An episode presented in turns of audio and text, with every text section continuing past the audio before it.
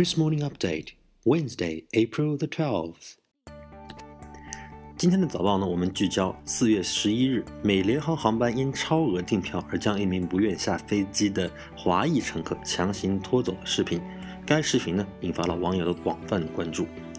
虽然联合航空事后发表声明确认该事件，并表示歉意，涉事的一名警务人员呢已经被停职，但是美联航首席执行官 Oscar Muniz。在写给员工的内部邮件中表示支持一线员工的做法。今天我们将原文朗诵该内部邮件以及 Oscar Muniz 在 Twitter 上的回应。在此，我们可以借用《三国演义》中诸葛亮的一句历史名言：“我从未见过有如此厚颜无耻之人。” Dear team, like you, I was upset. To see and hear about what happened last night aboard United Express Flight 3411, headed from Chicago to Louisville.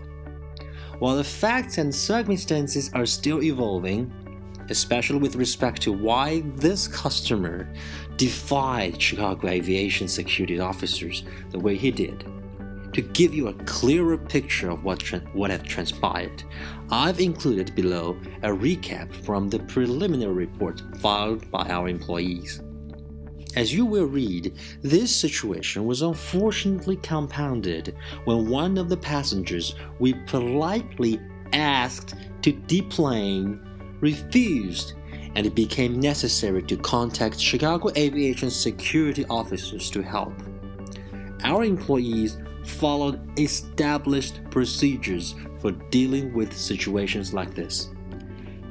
While I deeply regret this situation arose, I also emphatically stand behind all of you, and I want you to commend you to con- for continuing to go above and beyond to ensure we fly right.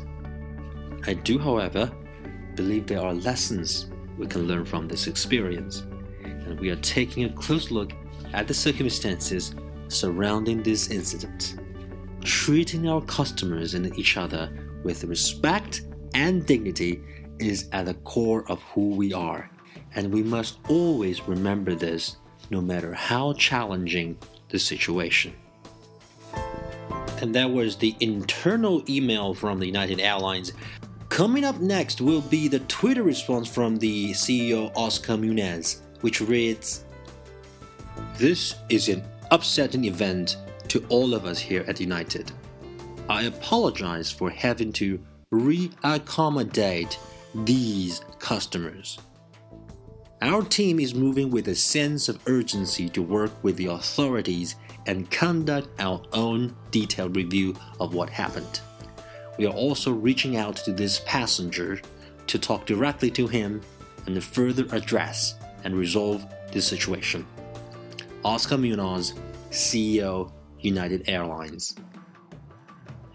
And here comes a comment from Market Watch on the CEO Oscar Munoz's responses to the Monday morning's uh, event.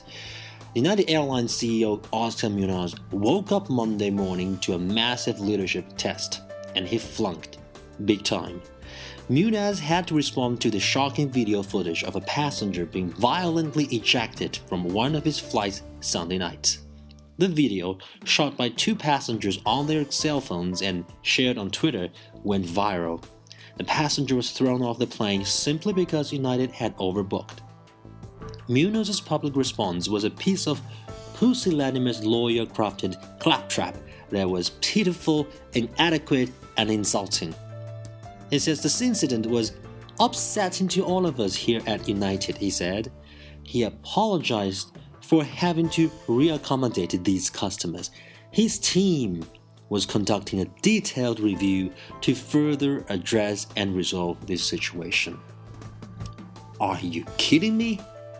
Nobody cares if this was upsetting to the people at United. How about the upset to the paying customer?